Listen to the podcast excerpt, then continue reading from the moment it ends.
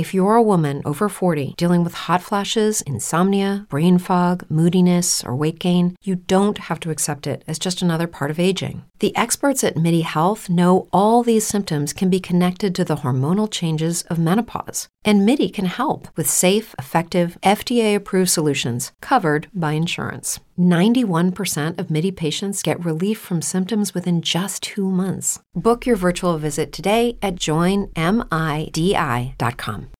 As humans, we're naturally driven by the search for better. But when it comes to hiring, the best way to search for a candidate isn't to search at all. Don't search, match with Indeed. When I was looking to hire someone, it was so slow and overwhelming. I wish I had used Indeed. If you need to hire, you need Indeed. Indeed is your matching and hiring platform, with over 350 million global monthly visitors according to Indeed data, and a matching engine that helps you find quality candidates fast. Ditch the busy work. Use Indeed for scheduling, screening, and messaging so you can connect with candidates faster. And Indeed doesn't just help you hire faster. 93% of employers agree Indeed delivers the highest quality matches compared to other job sites, according to a recent Indeed survey. And listeners of this show will get a $75 sponsored job credit to get your jobs more visibility at Indeed.com/podcast. That's Indeed.com/podcast. Terms and conditions apply.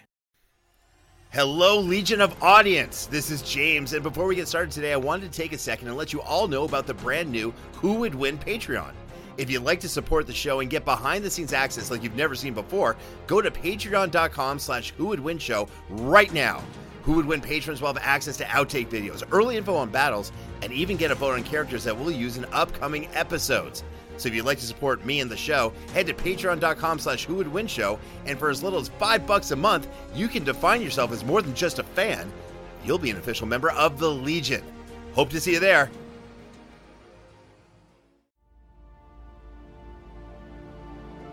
Sitting in his lab, late at night, Rick receives a message from deep space. It's a distress call from Morty, which is weird since Morty is at home. Quickly deducing that this is a fake meant to draw him out, Rick takes a swig from his flask, gets into his space car anyways, arriving at the transmission source. It is then that a being appears seemingly out of thin air, as Kang the Conqueror makes himself known. Rick Sanchez, you are the last obstacle to my conquering of this universe, and so you must die. Bite me, Rick hollers back, and there's no telling which universes will be standing at the end of this battle. It's Rama Tut versus the smartest man in the universe. It's Immortus versus C-137. It's Kang the Conqueror versus Rick Sanchez. Today on Who Would Win? And welcome to another episode of Who Would Win, a show that completely ignores anything important happening in the world and instead focuses on a fictional battle between two characters from the worlds of comics, sci-fi, and fantasy. I'm your host, James Gavsey, and as always, I'm joined by the one and only Ray Stacanus. Legion of Audience, we have what I predict will be a top 10 episode of the Who Would Win show. In one corner, you have Rick Sanchez, a super genius who is a super alcoholic who has managed to survive against a multiverse trying to kill him, versus Kang, the conquering villain of the Marvel Universe, who may be the ultimate villain for Phase 5 and 6 of the Marvel Cinematic Universe. As usual, I did the patented Who Would Win Google test just to see how many times this matchup has been discussed, and this matchup has been discussed a few times, but surprisingly, not lately. This is kind of weird. It was a few years ago, last time that I saw an instance of this matchup being discussed. And that's weird, despite the MCU's recent focus on Kang. You'd think there'd be a whole lot of people talking about it right now, but not really. So, Ray, what are your thoughts on today's matchup? I am always fired up for a great matchup. This might be the highlight matchup of all of Season 5, and we're only in March. So that's good to know that we're peaking early.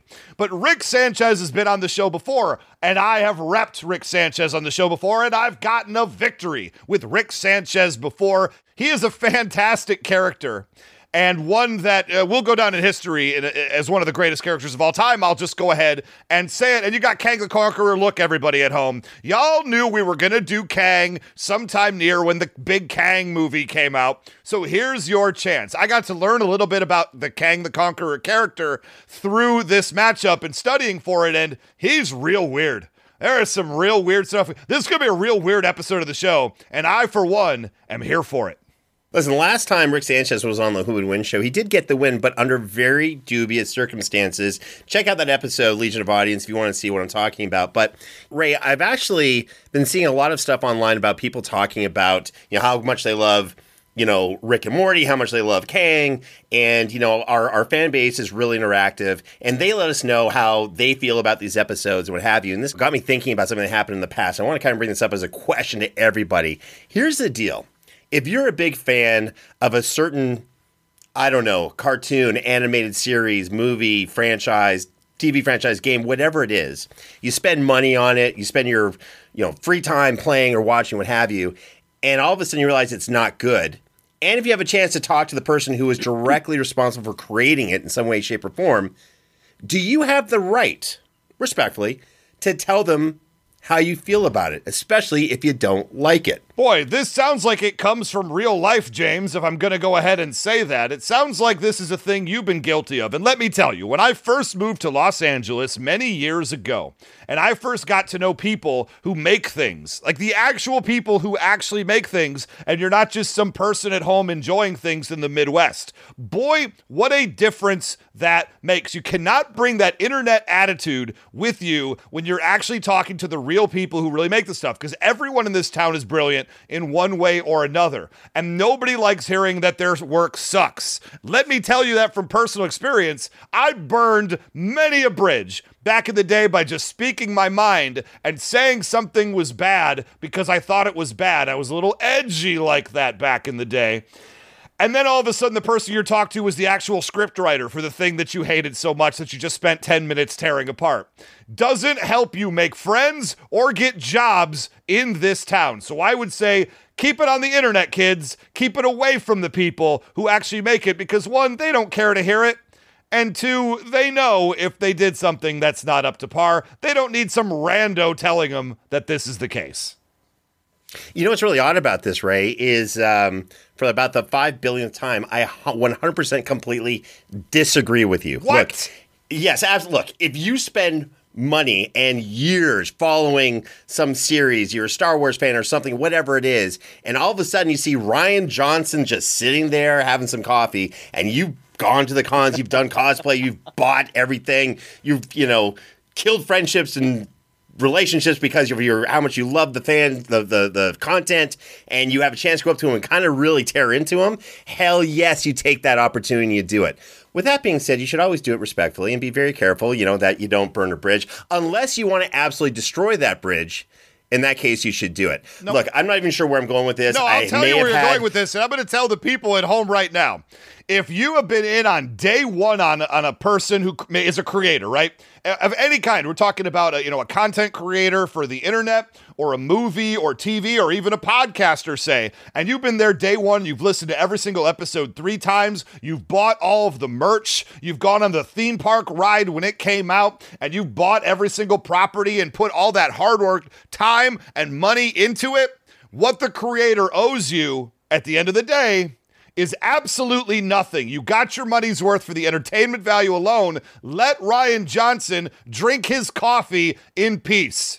Hell to the no. That's all I'm going to say about that. But you know what? Listen, we need to actually get the opinion of an actual, what I call ultimate content creator, maybe someone who's an author, I don't know, someone who's done audio dramas. I don't know if we can find that person. But with that being said, let's kind of see what our judge has to say about all of this. So making another appearance on the Who Would Win show, it's author, wow, content creator, interesting, and producer, it's fan favorite judge. You know who it is. It's Crystal Storm. Crystal, welcome back to Who Would Win. What's up, fellas? And let me just give a shout out to the Legion of Audience for voting me favorite judge of the year last year. You guys made the right choice, and I love and appreciate you all.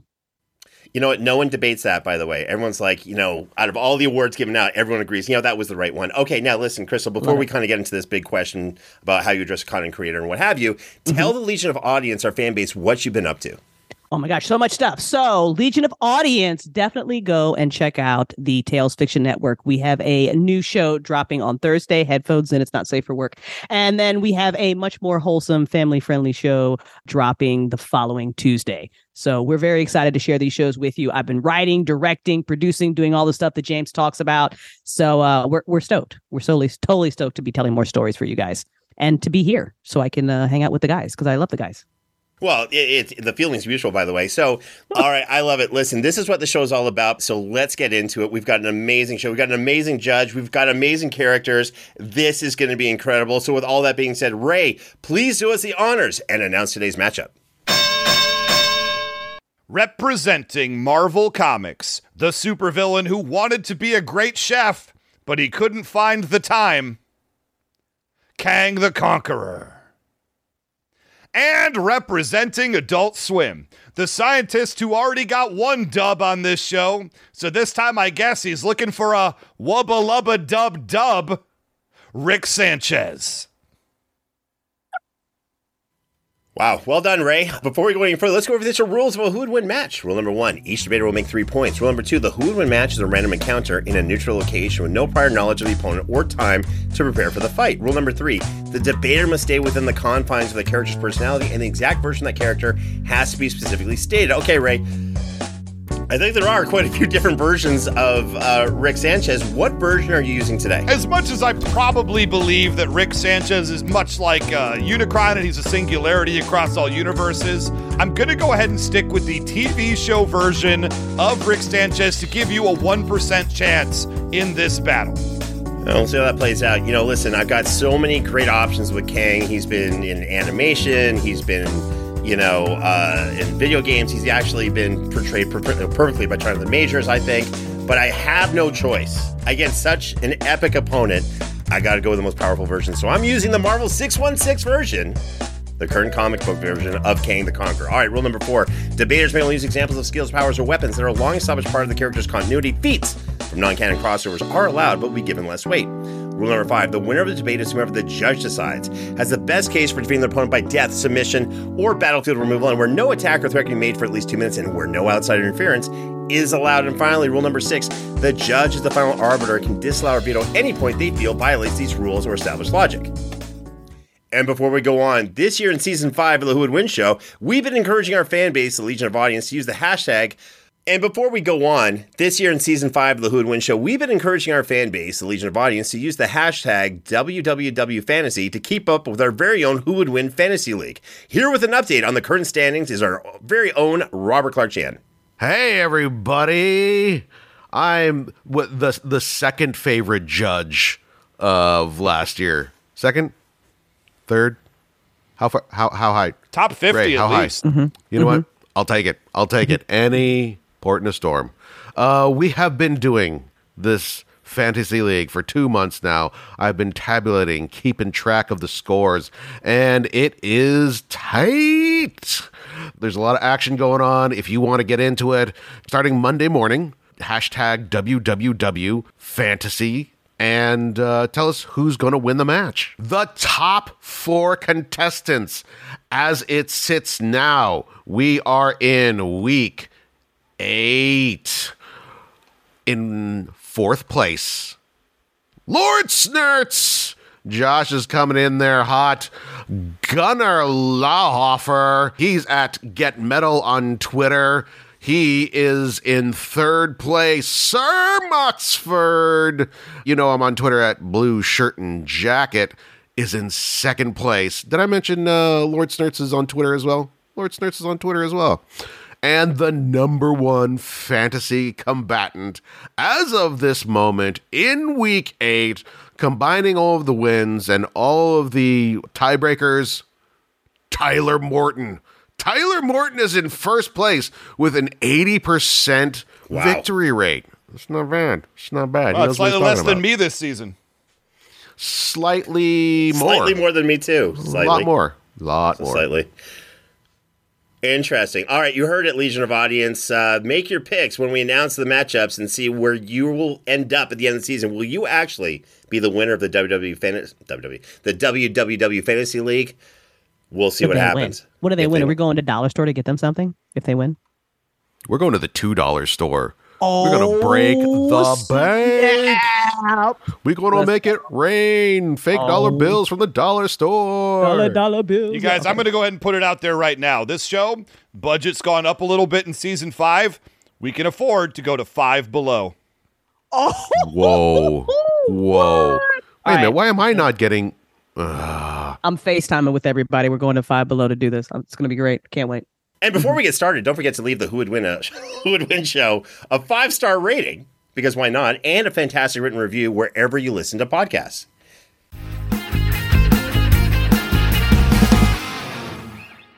We have a new sponsor for Who Would Win, and I think y'all might enjoy this one. It is Marvel Strike Force.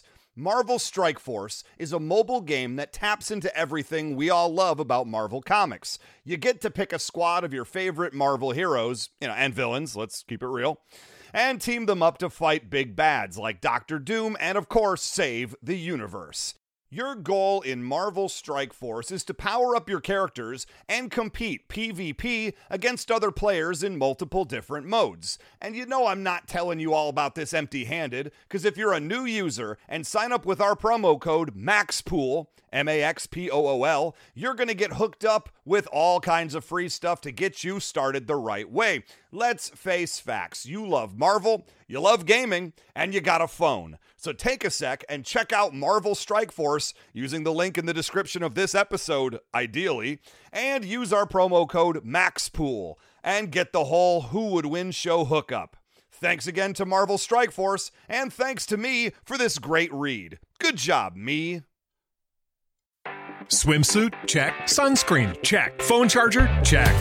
Don't forget to pack the 5-Hour Energy. It fits great in a pocket or carry-on, and the alert feeling will help you arrive ready for anything. Now get 20% off when you use code 5HETRAVEL at 5hourenergy.com. Expires April 30th. One-time use only. Not valid with other discounts. Remember, visit 5hourenergy.com and use code 5HETRAVEL to save 20%. Hey, it's Brent Pope, the host of Breakfast with Brent Pope. You've seen me on some of your favorite TV shows saying things like, give it up, Jimmy, you gotta sink this putt to win. On Breakfast with Brent Pope, I sit down with guests from the entertainment world and we do it all over breakfast. Or should I say Breakfast? Every week on Breakfast, you get inside Hollywood info and tips, great breakfast recs and foodie debates. Most of all, you get the most delightful 30 minutes of your week. So dig in, it's Breakfast time. Listen at Breakfast.com, Apple Podcasts, or wherever fine podcasts are found.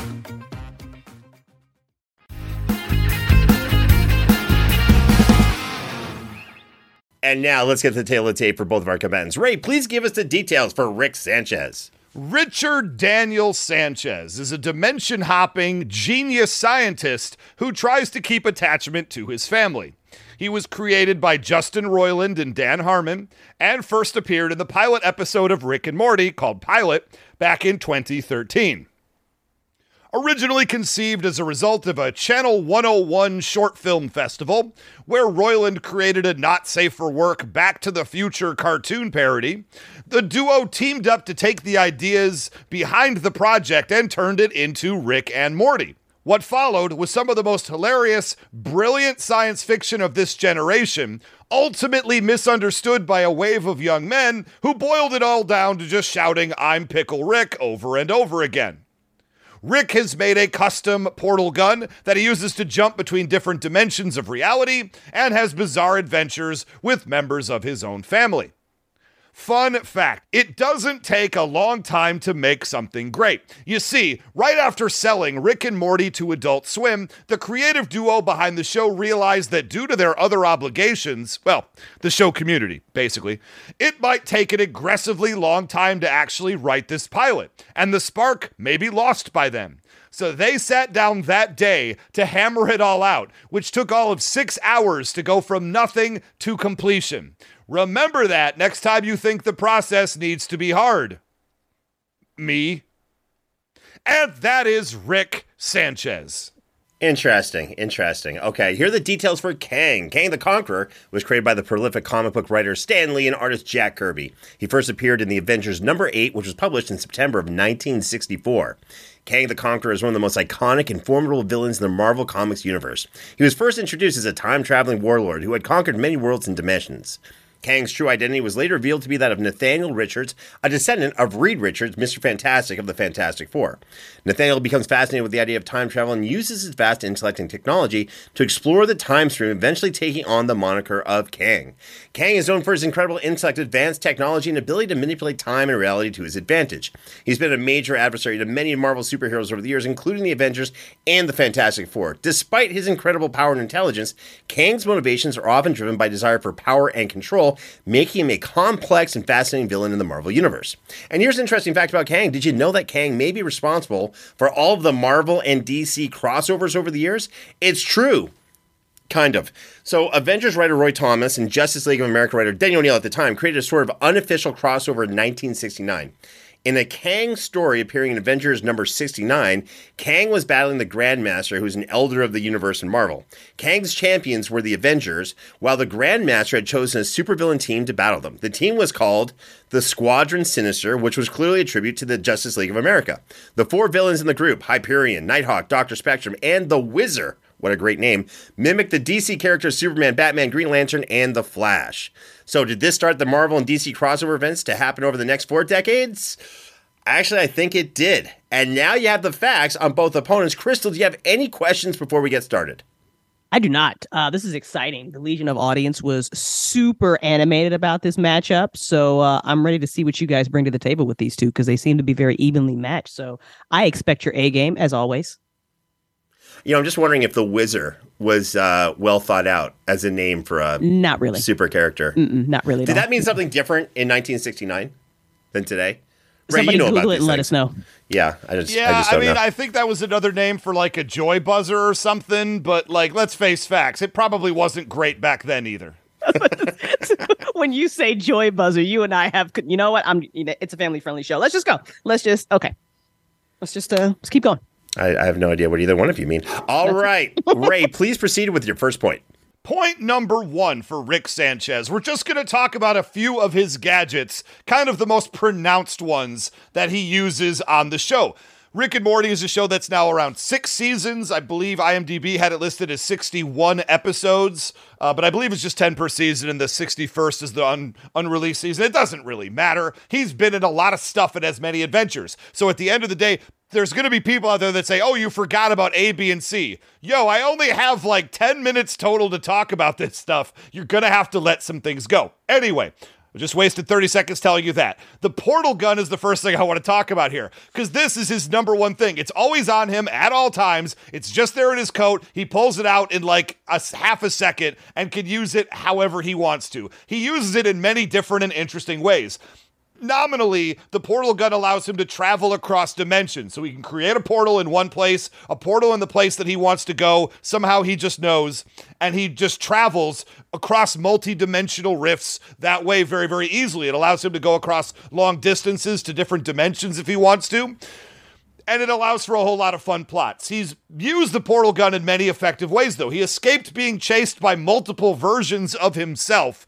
So this is a guy who fights himself fairly regularly. He just went into a world, he had a slight head start, created 6 portals, went through one of the portals, and then the rest of him just sat there not wanting to go through the wrong portal. So they just sort of sat there bamboozled as more versions of himself showed up, and he was able to get out of that. He uses it to escape a jam whenever he needs to. If he's really in cosmic danger of some kind, he has absolutely no problem popping open a portal, getting out of the death trap or whatever that he's in, and then popping himself back in wherever the heck he needs to, whenever the heck he wants to. He once went to the future using his portal gun, to a future version of the universe, to find the solution that he was looking for when Morty, I believe, got sick, and he needed to find the cure. So he just went to the future version in a different multiverse where the future is going on, and he found the solution he needed and brought it back to his own time. This is a guy who thinks outside the bun, as Taco Bell would say. Now, he uses portals creatively. He uses portals, and he once cut a truck in half with one and then dropped it on somebody's head. He also will use it to, in conjunction with his other weapon, and use it for laser blasts and create portals like right next to somebody's head. Just pull the trigger and boom, that person's dead. There's really hard to get away from a shot like that. And not only that, the portal gun has a self-destruct button that will kill the person who tries to use it if that person is not Rick. So if Kang actually managed to disarm him somehow and tried to use the weapon, Rick will win. The other weapon to talk about is laser gun. This is a very effective laser gun. Shoots holes in people, their heads, their chests, through objects, through buildings. It doesn't matter. He's also very good aim. You'll notice on the show, it's kill shot, kill shot, kill shot. He pretty much never misses with the laser gun, and it's almost always a death shot when he does it. He once used it to reduce an alien to ashes because he could adjust how powerful it is. He once set it to stun and used it to KO Morty. He also has like a ton of other laser guns. He used a laser gun at one point. He shot Jerry's leg after it was broken to just heal it. A healing gun. He has a gun that put Morty in a bubble and took him home that he couldn't escape from. He has a gun that allows for something to be made lighter or heavier than air and made Jerry's boots become like moon boots that he could jump around with. And he's used it to freeze people in place. At the end of this day, he has too many guns at his disposal for a character like Kang to possess any chance and be any threat whatsoever. That's my point number one. Interesting facts for point number one, and I got to push back on a couple. And first of all, the portal gun that Rick uses is great, but you'll notice it has that little vial of green stuff at the top of it. Whatever that liquid is, that name fails me right now, but he runs out of that. It uses that up. It's like a Tesla battery with a car. It has a 300-mile range, whatever. Well, this thing has only so many uses before he runs out of that vial. Can he get more? Yes, if he can somehow get back to his garage, which I believe is where he keeps it. So it's limited in terms of the total times you can use it. He is great at using it, though. That I do have to admit. Also, Ray, he doesn't actually travel through time. You said it yourself. He traveled to a dimension that was ahead of ours in terms of a timeline, but he didn't travel forward in time. This is something he can do with his portal gun. He can teleport really well. He can also go to different dimensions, but he is not a time traveler. We got to make this very, very clear. And finally, yeah, his stuff works really, really well against people who don't, have shield durability, any advanced knowledge, or any type of advanced tech to really deal with it. When he gets someone he's kind of superior in terms of overall intellect and technical capability, yeah, he does great. But when he goes up against people who can match him some way, shape, or form, the results are not so good for him. So let me get to my point number one for Kang. Let's talk about Kang's tech and his capabilities. So how advanced is Kang's tech compared to the rest of the Marvel Universe? Interesting question. To put it bluntly, both Doctor Doom and Mr. Fantastic, some of the top minds of the Marvel Universe, has said that they are envious of Kang's tech. Okay, let's go over this a little bit. He's got his battle armor, which looks really kind of Shakespearean almost, but kind of cool. So this battle armor is produced kind of from a rare alloy from the 40th century. It's neurokinetic, and all that means is it responds to whatever Kang is thinking subconsciously, whatever's going through his head. Now, compare that to Rick, who usually has to take a few seconds to pull something out or jerry-rig something. This, whatever Kang's going to do with his battle armor, it's going to happen right away because it's just subconscious thought. So with the battle armor, he's got enhanced strength. Now, if you want to talk about how strong he is, he can somewhat fight evenly with Thor for a while. That is insane. Thor, one of the most powerful fighters and combatants in Marvel Universe, and he can keep up with him. He's got great durability. Now, this armor is super strong on its own, but it's got a built-in force field that extends 2 feet away from his body and outward to at least 20 feet in all directions if he wants. It can withstand a nuclear strike at point-blank range. Also, when Thor throws Mjolnir at it, from very close by or from a distance, it just bounces off the shield, and Kang is absolutely fine inside. That's really cool. He's got an anti-gravity device, which, allows him to render objects absolutely weightless, which is kind of cool. They float up in the air. He's got time travel devices. Look, this is what he does. So Kang's armor can create what he calls temporal divergencies, giving the ability to travel through and manipulate time. Much more on this later. All right, he can shoot concussive bolts of energy from his fingertips, from his fists, from different parts of his body. And these blasts have the force of several tons of dynamite. He's got that electric shock that's activated. So if anyone comes in close contact with his body, they get hit with an insane electric shock, takes out super powerful beings. He's got body transference. So until recently, Kang employed nanotechnology in the circuitry of his helmet that allowed him to transfer his mind into a new body at the moment of death. That's just a fun fact. I don't actually think he's going to be using that at all in this fight, but just a fun thing to do. Of course, he's out weaponry. And what's interesting is that, unlike Rick, Kang can summon any of his weapons instantly to his hands, his body, whatever, because they are transported to him through the time stream. Okay, so anything he's ever used from anywhere, he's got it. So Kang's weapons, he's got antimatter defense screen generations, a generator, a vibration ray projector, electromagnetic field, like just crazy stuff. Let me get into some specifics. He's got a gadget in his suit that can send projectiles into subspace. I think that's they shrink or whatever. He can produce an antimatter shield that disintegrates any matter it touches. That's fun. He's got a glove that somehow made Thor weigh half a planet. So Thor all of a sudden touches him. He touches Thor with that glove. Thor hits the ground because he weighs half as much as the Earth. Why the Earth didn't get destroyed, I don't know, but it's just a thing. He can cloak himself with some type of cloaking capability that even the Silver Surfer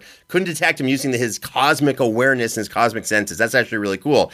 Kang can summon powerful laser rifles from his armory with a mere flick of his finger. And these guns are strong enough to one-shot Iron Man, Jessica Jones, Captain America. He can send people through time, removing them from the fight. He can shapeshift.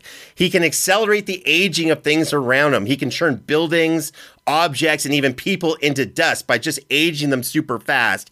He's even got a cosmic cube, which acts like the Infinity Stones, allows Kang to alter reality any way he wants. He has missiles that can travel through dimensions to hit their target. He can travel through dimensions, going from one to the other super easily. He can teleport really quickly from one spot to another. Everything Rick can do, he can do as well. He's a genius. He's a superhuman genius by even Marvel standards.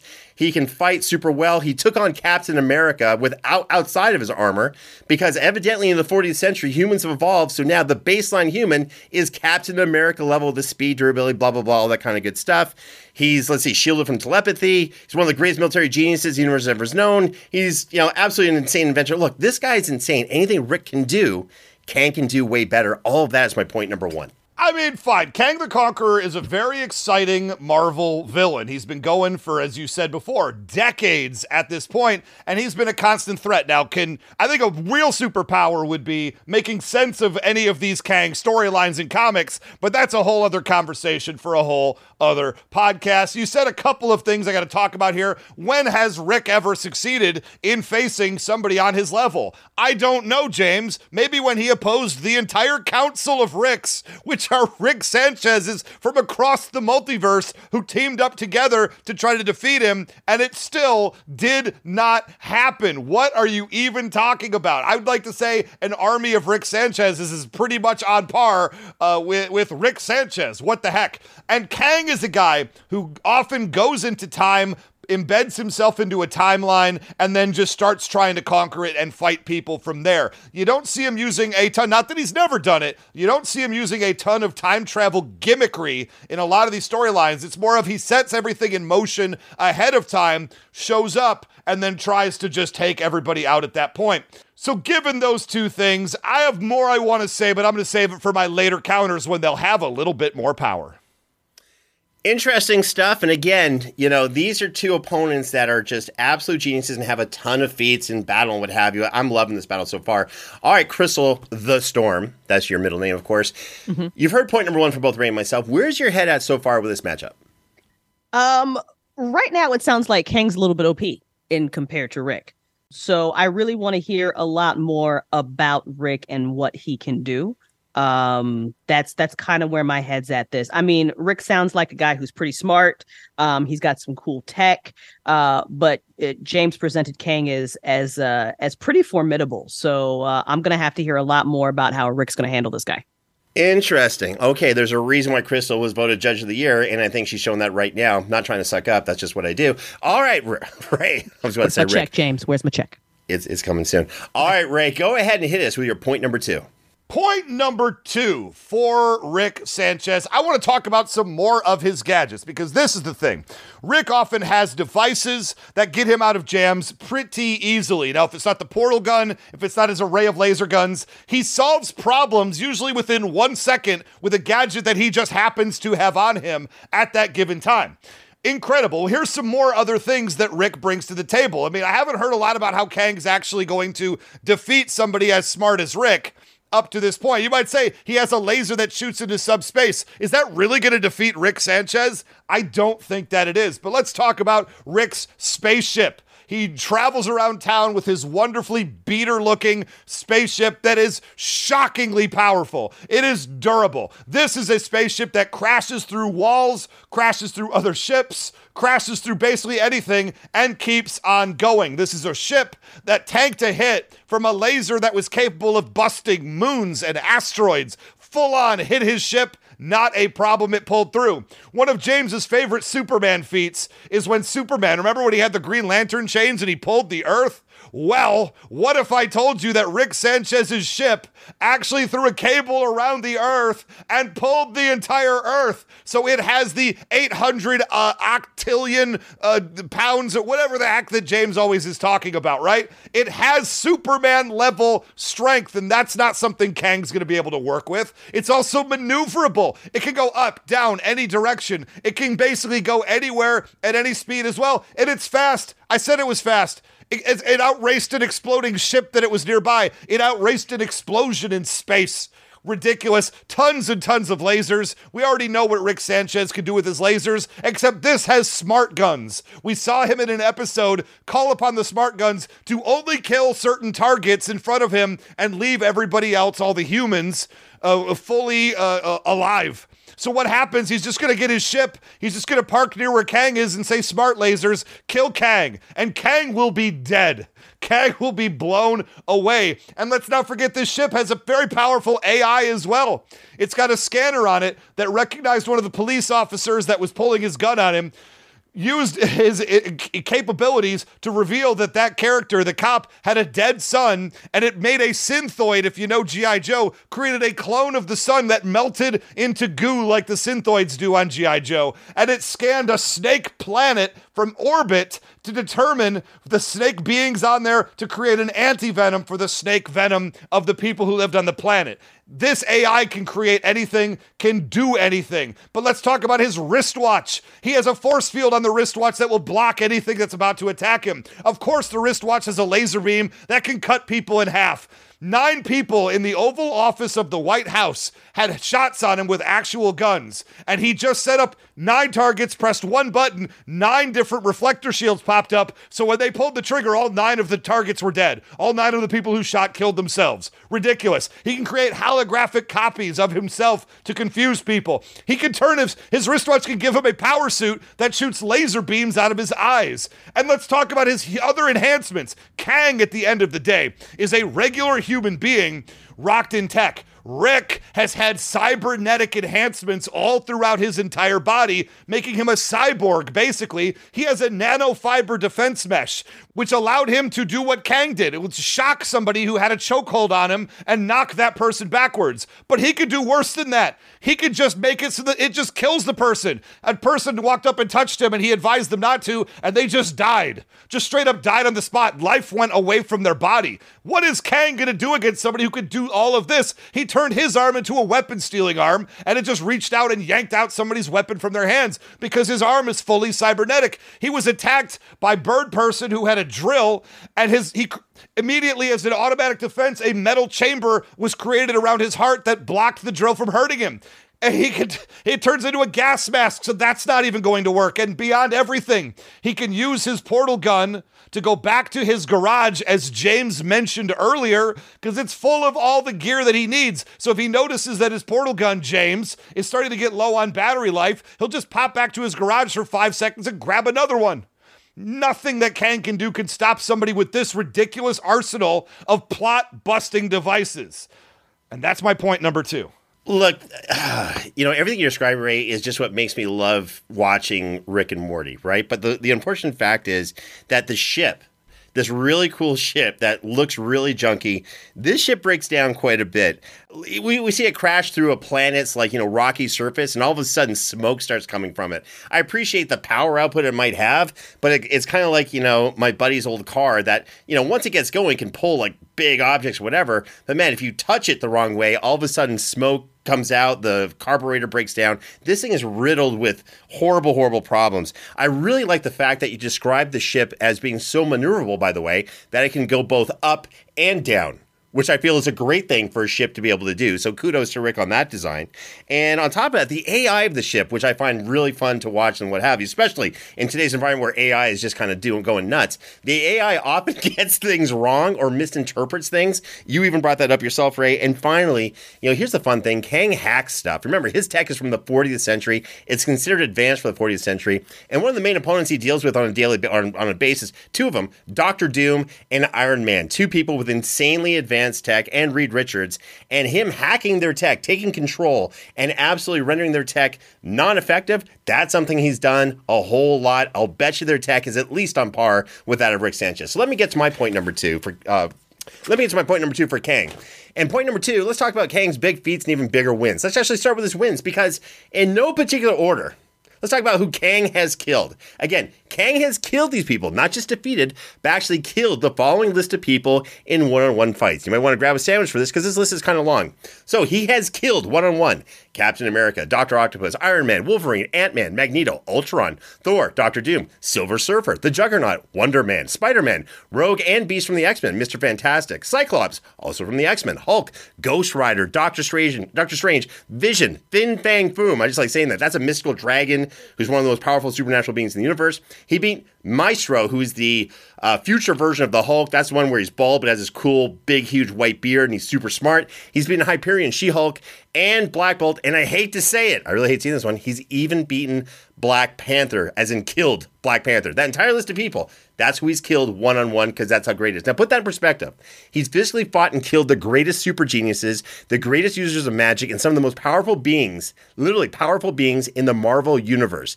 He's also defeated the Avengers a lot. He's also defeated the Fantastic Four. Now, in terms of feats, he's conquered every world and spacefaring empire within 100 light years of the Earth. He actually came back in time and conquered the current Marvel 616 Earth, where the powers that be had to sign an official document declaring their surrender. That is crazy. Oh, and he's killed the Council of Kangs. You know, just like the Council of Ricks, except for one difference.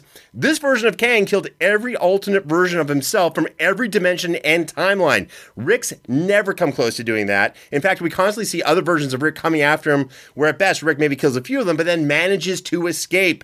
Look, compare that to Kang. What's he do? He takes them all out, because that's what he does. And on top of that, Rick has a huge problem with time travelers. I'll get into this more in my point number three. The way Rick tried to overcome the time traveler known as, I'm hoping to pronounce these properly, it's a character known as Shleemypants, which is a cool name for a time traveler. This is, Shleemypants was this omniscient and immortal time cop type of thing, and Rick tried to deal with them by creating these overlapping timelines where Shleemypants wasn't aware of the other timelines happening. Now, this won't work on Kang, because he's aware of all timelines at the same time and can exist in all of them while fully knowing what's happening in each one. This is crazy. Kang's mastered Pym particles. You know, he can use them to shrink himself or to grow. In fact, he can summon robots that use Pym particles to grow bigger and stronger whenever they are hit, thanks to kinetic energy. He's just crazy like that. He's got huge armies at his disposal that he can instantly summon at any time, literally. Fun fact, he's even banished demons that were summoned by Merlin to fight Kang, and he banished them like it was nothing. How did he do it? I don't know. He just did. Kang became the dominant power of a million worlds in the 41st century. Because why be in the 40th century when you can go to the 41st and just be the dominant power of a million worlds?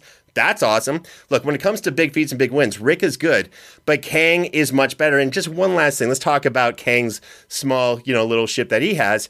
It's a sword-shaped ship called Damocles. It is massive. Think of a ship that's much, much bigger than the biggest Star Destroyer in Star Wars ever was, except it's way more powerful. It's got a massive, super powerful army on board, plus all the time traveling, dimension traveling capabilities of Kang, plus a massive arsenal of fighter ships, advanced tech from the 40th century, force fields, enough firepower to easily destroy a planet. Oh, and Kang can summon Damocles from any timeline he wants. So if one gets destroyed somehow while they're fighting right here, he'll just bring in another one from a different timeline with a small signal, because that's what he does.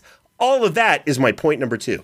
You know, James, much like the Caddyshack 2 movie collection on DVD, I'm just not buying it. You're saying a lot of silliness right now. You know, you say, oh, he's defeated all of these, killed all of these characters. It's funny because I still see all these characters in comic books, James. Isn't comics a funny thing? It's almost like killing somebody in a comic book means absolutely nothing at all. And this is an aspect of Kang that we're going to have to get into a little bit here, because Kang is able to defeat people like the Avengers per se, because he knows who they are. Massive amounts of prior knowledge walking into that battle. And he not only knows who these people are, he knows where they're going to be and what they're going to do at the time when it happens. You ever see the movie Groundhog Day? Bill Murray knew exactly how that entire world worked to the point where he could rob an armored truck, save a kid, learn piano. He can do absolutely everything. Do we think he's some sort of interdimensional super being? I don't think so. He just knows about things with prior knowledge. But he's not going to have that with Rick. Rick exists in an alternate timeline that Kang would frankly have no knowledge of. So how is this advantage that Kang brings to the table in all of his Marvel fights going to work against somebody who he does not know? The answer is it's not going to. And let's not forget Rick. He defeated a character named the World Ender, which is Rick and Morty's version of Thanos with the Infinity Stones. He had a whole thing with his superhero group. And then Rick got drunk the night before the battle and just murdered World Ender, murdered his entire army, and then blacked out and forgot that he did it the next day. This guy destroys people. But you know who doesn't destroy people? Kang the Conqueror. As great as you say he is, finding a list of times he's been defeated in comics, they had to narrow it down to just the top like 15 times that Kang has been defeated. He's been killed by a lot of low-level characters. I'll just give you a hint. The Black Knight, a guy with a sword. Guy with a sword just straight out took out Kang the Conqueror with, I believe, none to minimal superpowers. A guy with a sword took him out. When has Rick been defeated like that? I'm still waiting after 6 seasons. There's no list of top 15 times Rick was defeated, because it doesn't happen. Wow. Okay. I for someone who knows so much about Rick Sanchez, it's like you don't know enough about Rick Sanchez with that last statement you just made. But this will all come to light, because we are now at the turning point where, after hearing 2 points from me and myself, Crystal tells us who is ahead and what the other side has to do to win. But before we get to what Crystal has to say, let's celebrate the Who Would Win Patron of the Week. Every week we choose one of our amazing members of the Who Would Win Show's Patreon community and put them in a battle. Ray, which patron do we have today? Today we are going to go to the well again. For somebody who's been there a lot, he's been mentioned on the show before, but hasn't gotten a rep on the show in a little while. We're going to go with the one and only Lord Snurts. Ooh, Lord Snurts. You need someone special as an opponent for Lord Snurts. Okay. Let's have him go against my favorite Power Ranger. I am, of course, talking about the OG, the original Black Power Ranger. Okay, so the Pink Ranger. Oh, wait, you said the best one. You're talking about the Black Power Ranger? Okay, fine. Well, the Black Power Ranger shows up, of course, and he's got his little, like, the device, his little, like, Megazord type, you know, monster behind him, and that's fine. That's great. Look, Mighty Morphin Power Rangers are very, very powerful characters. They know a lot of martial arts. They have kind of mystical powers, and they've got giant robotic creatures to fight with them. Do you think, at the end of the day, Lord Snurts hasn't handled that every, like, Wednesday for the last 15 years? Lord Snurts, it has diplomatic immunity, first off, which means that you have to defeat Lord Snurts. You can't just arrest him. And you know those Mighty Morphin Power Rangers don't like to kill if they don't have to. They like to take people in, right? I don't know if that's true. I'm just riffing right now and having fun with it. The answer is Lord Snurts and his entire army, his entire minion set, is going to curb stomp the Black Ranger and any of his friends he brings to the table. Of course, those people are not allowed. That's outside interference, but not for Lord Snurts, who commands an army and will destroy the Black Power Ranger. Also, your favorite is Tommy the Green Power Ranger, so I don't even know what you're talking about right now. No, he's my favorite Green Power Ranger. Out of all the Green Power Rangers, one of my favorite ultimate of all the Power Rangers is the original Black Power Ranger. That's just... Pink Ranger for life. I don't know what to tell you. I mean, that's also a good choice. Now, remember, you too can become a celebrated patron of the week. All you have to do is go to patreon.com/whowouldwinshow and sign up, and you may be featured in an upcoming episode of Who Would Win. Now, back to the turning point. Crystal, you've had a moment to ponder 2 points from both Ray and myself. Who do you think is ahead, and what does the other side have to do to pull out the victory? I have to say that I liked point number 2 for Rick a lot better. What this is really going to come down to now is which one of you guys is going to tell me the better story of who can actually beat the other. Because for the last 2 points, you've really outlined these guys' abilities. You got to give comic wins, losses a grain of salt because comics be comicking. But I do like how James has outlined all of Kang's tech. I liked your point number 2, Ray, that I thought you really got a lot. You dug into the meat of how strong Rick is, and now he's not just a silly scientist with a portal gun. Now I think he's actually somebody who could fight Kang. So now I need to hear what these guys are actually going to do versus each other. How is Rick going to deal with Kang's armor and all his tech? How is Kang going to deal with the fact that, you know, Rick can just one-shot him, apparently? So that's what I want to hear. I'm edging a little bit towards Kang, but right now it's a lot closer than it was. So now it's a matter of which one of you guys can tell me the better story of who kills who. Interesting. Did I mention the checks in the mail? Yeah. Fantastic. Yep. Okay. All right. It could be a small check or a big check. We'll see what happens. All right, Ray. Let's see what you got. Hit us with your point number three. Point number three for Rick Sanchez. We got a lot to talk about right here, so let's dive into it. First off, Kang has a code of honor. Now, he's trying to skirt that code of honor, sure, but at the end of the day, Kang is a conqueror. Kang wants to go into a place and take over that place with his use of knowledge. He doesn't tend to go and just kill people when they're babies. He doesn't do the Terminator thing to go around it, because he has that personal honor. I'll tell you right now, Rick Sanchez don't got that personal honor. Rick Sanchez wants to win and doesn't believe there's any rules about it, because Rick is a pure nihilist who sees no meaning in any of the galaxy or in any of the universe. Didn't he say make your own meaning? I don't care if it's Szechuan sauce from McDonald's in the 90s. Just have something, because it doesn't matter. Kang believes very much in his own personal honor, and that's going to be a huge downfall to him, because he could just, you know, go back in time and kill somebody great-great-great-great-grandfather, making sure they never existed. But you notice he never does that, does he? He wants to beat people at their strengths, and if you're going to try to beat Rick Sanchez at his strength, you're going to have a bad day.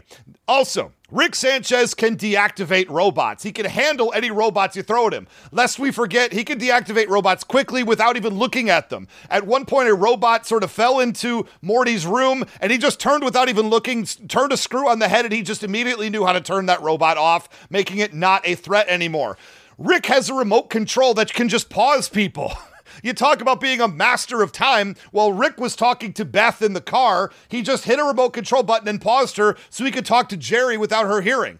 If you could just pause somebody, how could Kang possibly go through time to do anything if he's frozen in the one spot where he is? This is a guy in Rick Sanchez who's traveled to infinite multiverses. Some of them are future times. What exactly is Kang going to do to Rick that would surprise him? Because you got to take Rick off guard if you're going to have any chance at all, and nobody's pre-prepared more than Rick is. Kang doesn't have those types of abilities, so anytime he goes full force, full frontal at Rick, he's going to get curb stomped every single time. Are we forgetting that Rick has Meeseeks boxes that with Mr. Meeseeks in them? He could just open some of those and say, make Kang go away, and those Meeseeks will absolutely make it happen. They cannot be stopped. And Rick has an army of drones at his disposal. He brought drones in to come into Morty's position and just hold him in place so he could take him away when he wanted to. Restraining drones, fantastic. And despite being 70 years old, Rick is fast, he's strong, he's agile. He can knock people out just by punching them. He can dodge bullets when he needs to, insane. And he could take a whole lot of damage. He got his arm bit off once by a creature and then immediately fell to the ground from the tree he was in, was kind of mad about it, plugged something in that created a robot arm in seconds.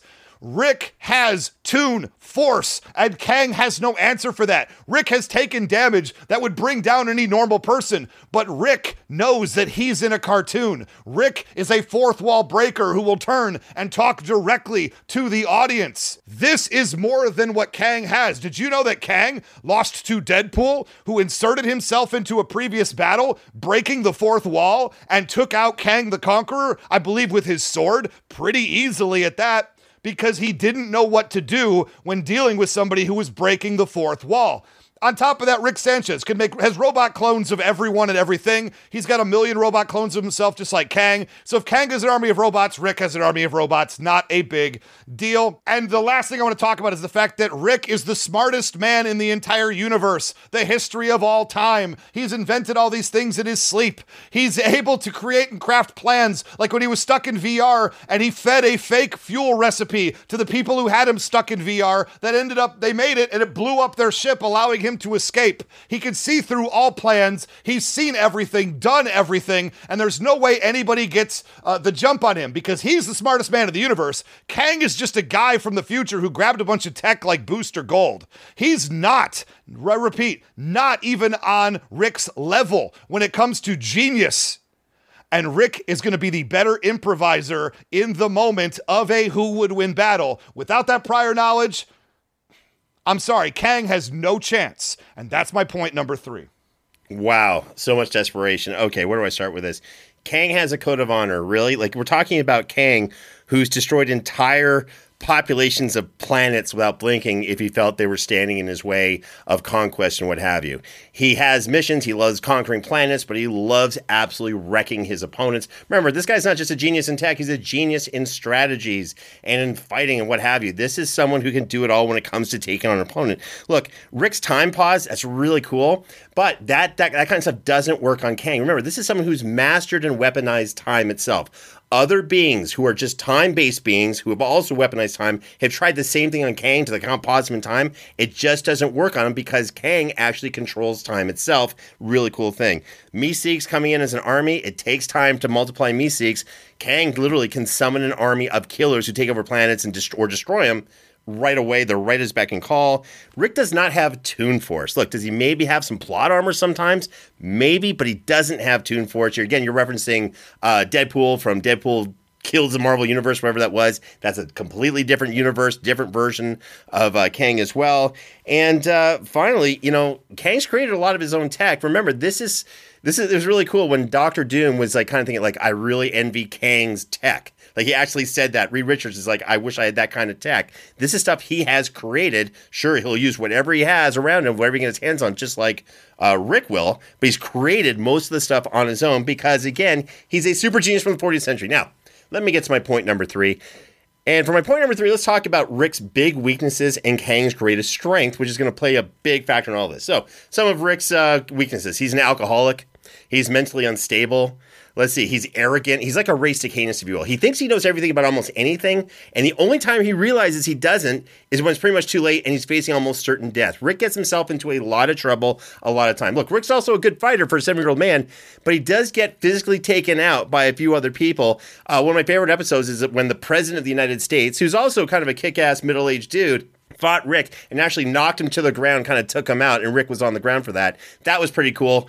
But, you know, the funny thing is Rick also needs to be saved a lot. So Morty has to constantly come in for the save, especially when Rick's facing powerful opponents. When Rick was facing off against a giant version of Zeus and using all of his tech, making sure he was at his peak, Rick was actually getting beaten up very badly. He was on the verge of being killed, but was saved at the last minute by Morty and his sister when they accidentally flew a spaceship through Zeus's head. Good, nice save. That's cool. Rick was also captured and rendered into a mindless slave by a face-hugger type of parasite, which is interesting because how could that happen to Rick if he has all this kind of cool tech?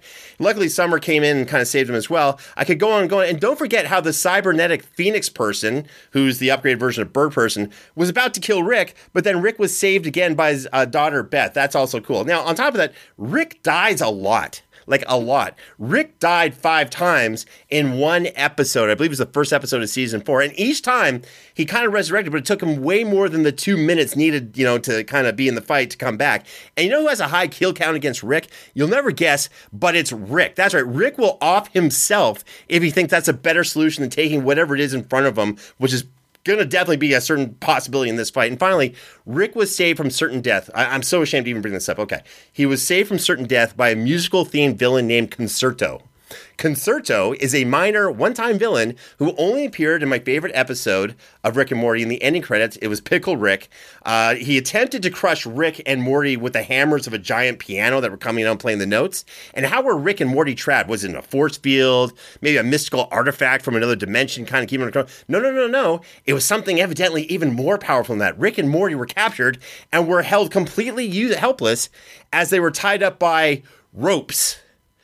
Not magical, indestructible ropes. Oh, no. Just ropes. And they were so helpless that Rick turns his head to Morty and says, listen, we're going to die. And, we should just go ahead and accept death, right? Because we don't have a choice to get out of these ropes that we're tied up by, and now we're lying down. Now, luckily, they were saved again in the nick of time by a really cool character named Jaguar. But, Just a weird question. Do you know who was never held helpless by ropes? You'll never guess. Oh, that's right, Kang. He was never held helpless by ropes in a weird piano thing. Anyway, but the biggest weakness Rick has, it's against attacks, what he calls the fourth dimension or fourth dimensional characters, aka time travelers. So first of all, the creators of Rick and Morty have openly stated that Rick time travel will not be an area for Rick to use. He's not going to specialize in it. That's from the creators themselves.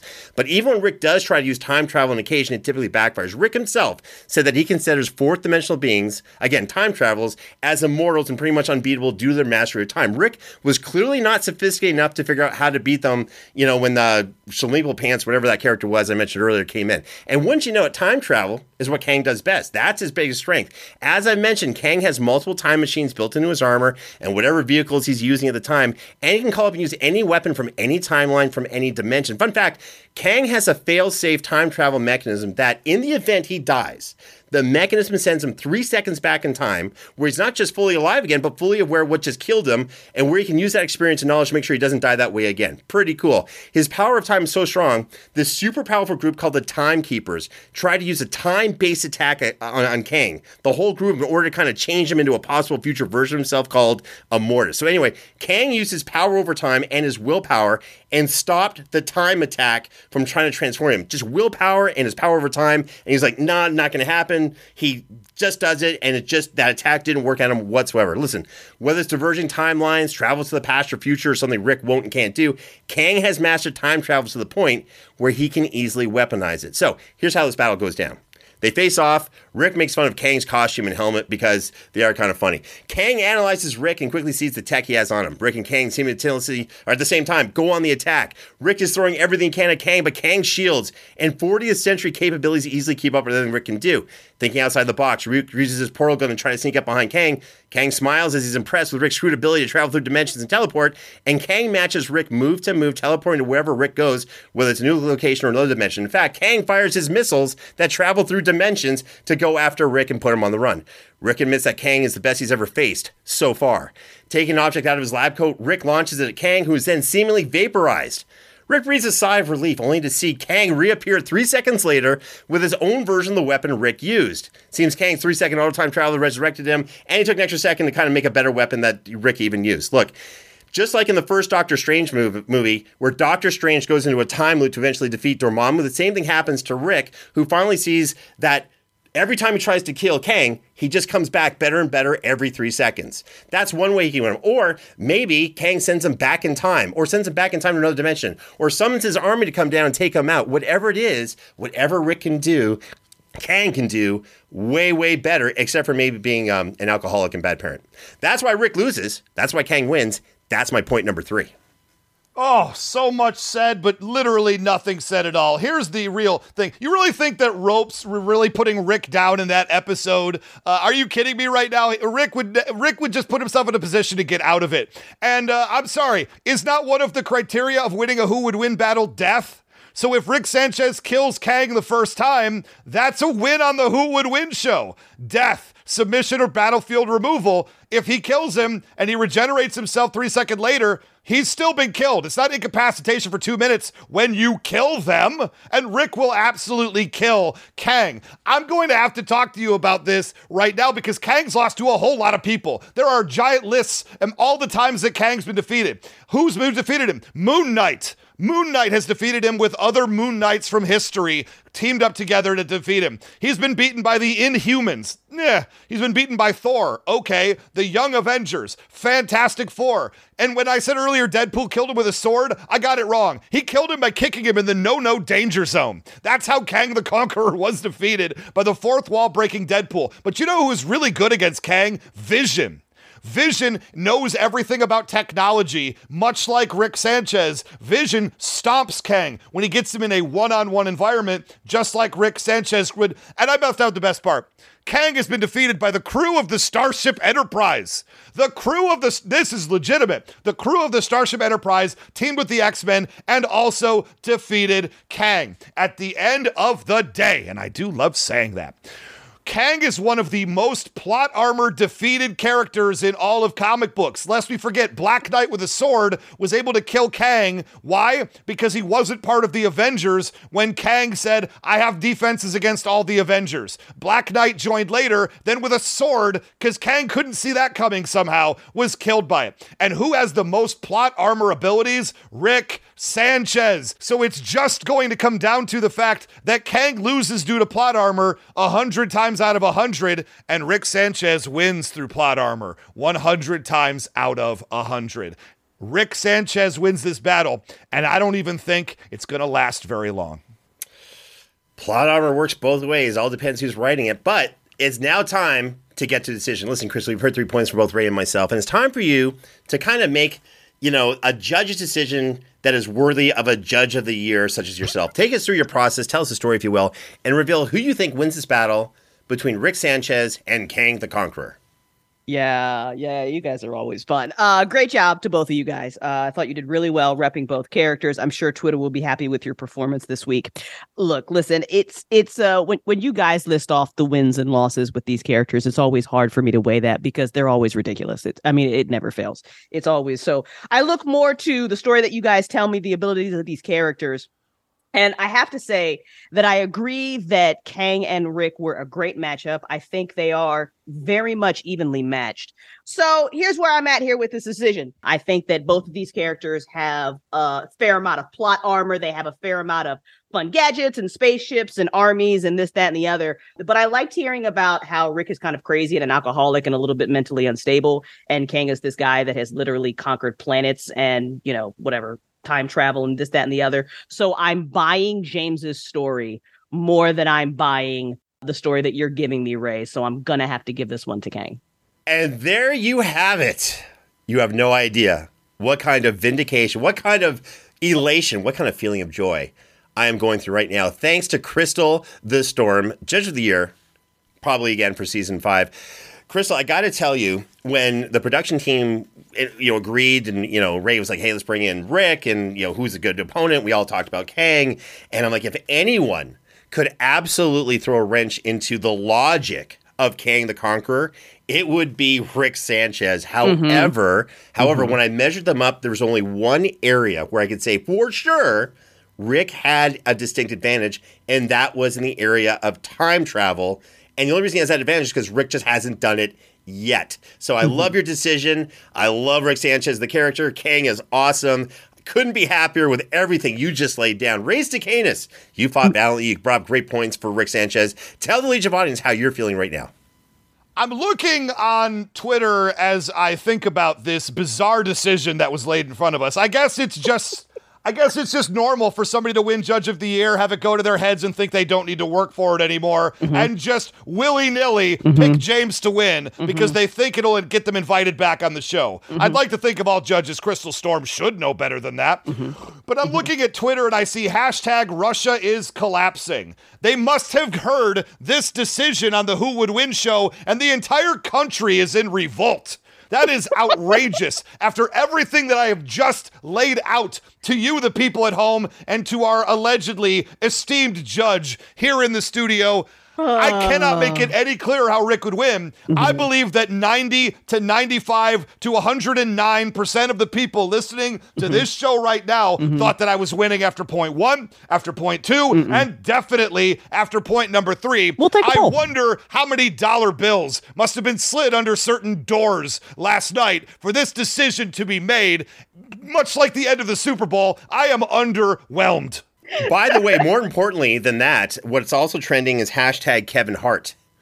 Just thought I'd bring that up. I don't know why it's also up there trending. Okay, listen, this was an amazing battle. My favorite comment from Twitter, Facebook, Instagram when we announced this battle was, we are starting strong, and this season is getting better and better, which is crazy because our show's been doing pretty well, thankfully, thanks to people like Crystal Storm, Ray Stacanis, I got to admit it. And yet here we are pushing the envelope and coming up with still really fresh, really great battles. I thoroughly enjoyed today's episode, especially because I won. Crystal Storm, as I mentioned earlier, you are a national treasure in many different nations because that's just how great you are. I am. Thank you for being another great judge on the show. Please come back very soon and just bring your judge capabilities that are unparalleled back.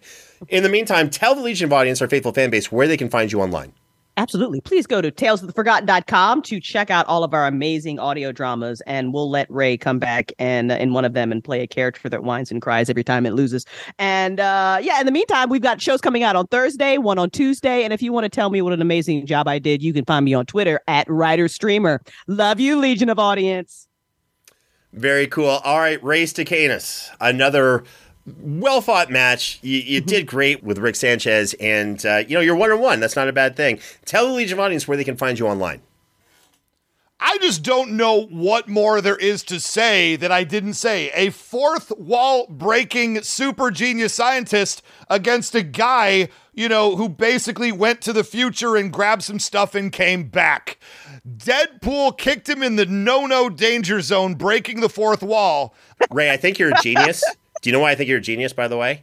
Why's that? I think you came up with our new hashtag no danger zone.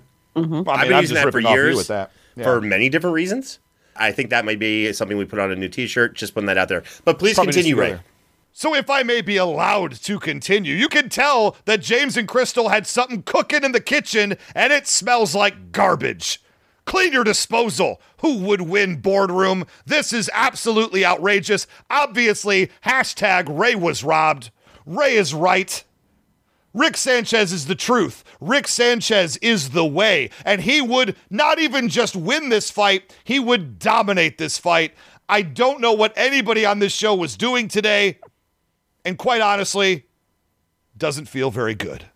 You can find me on Twitter @AlmightyRay. We might just celebrate Victory Friday anyway. I know I earned it. I know I should have it. I know when James is starting to lose, like he's getting his butt handed to him here in Season 5 by me on a weekly basis. Suddenly, the crystal storms of the world are called to make his world good again. I call cookies foul, and I'm not just talking about the chicken I ate for dinner tonight. I really appreciate, Ray, that you want to celebrate Victory Friday with me and the rest of the Legion of Audience. It's very nice of you. Mm-hmm. I mean, there's a lot of firsts happening on the Who Would Win show this year. You're not getting the cookies that we were making in the kitchen, though. That's it. You're not getting them. I mean, they do smell like garbage, though. That's true. Well, that's you know what doesn't go well with cookies? Salmon. Now, you can find me on Twitter, Instagram, and Facebook by typing in @JamesGabs. Remember to join the official Who Would Win Facebook group to make a suggestion for a matchup for the show and to be part of our growing community. You can also find us on Instagram and TikTok @WhoWouldWinShow. Don't forget to subscribe to us on Apple Podcasts, Spotify, and wherever else you go for your podcasts. On behalf of myself, Ray Stacanus, Crystal Storm, and the rest of the amazing Who Would Win production team, thank you once again for checking out another episode of Who Would Win. We'll see you next time.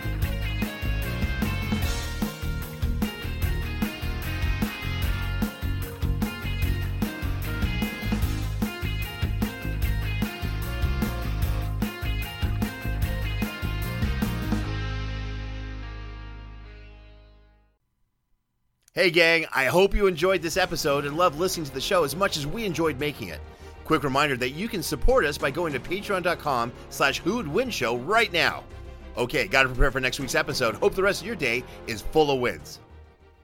Brain fog, insomnia, moodiness, weight gain. Maybe you think they're just part of getting older, but Midi Health understands that for women over 40, they can all connect to menopause. It's at the root of dozens of symptoms we experience, not just hot flashes. Midi clinicians are menopause experts, offering safe, effective, FDA-approved solutions covered by insurance. 91% of Midi patients get relief from symptoms within just 2 months. Book your virtual visit today at joinmidi.com.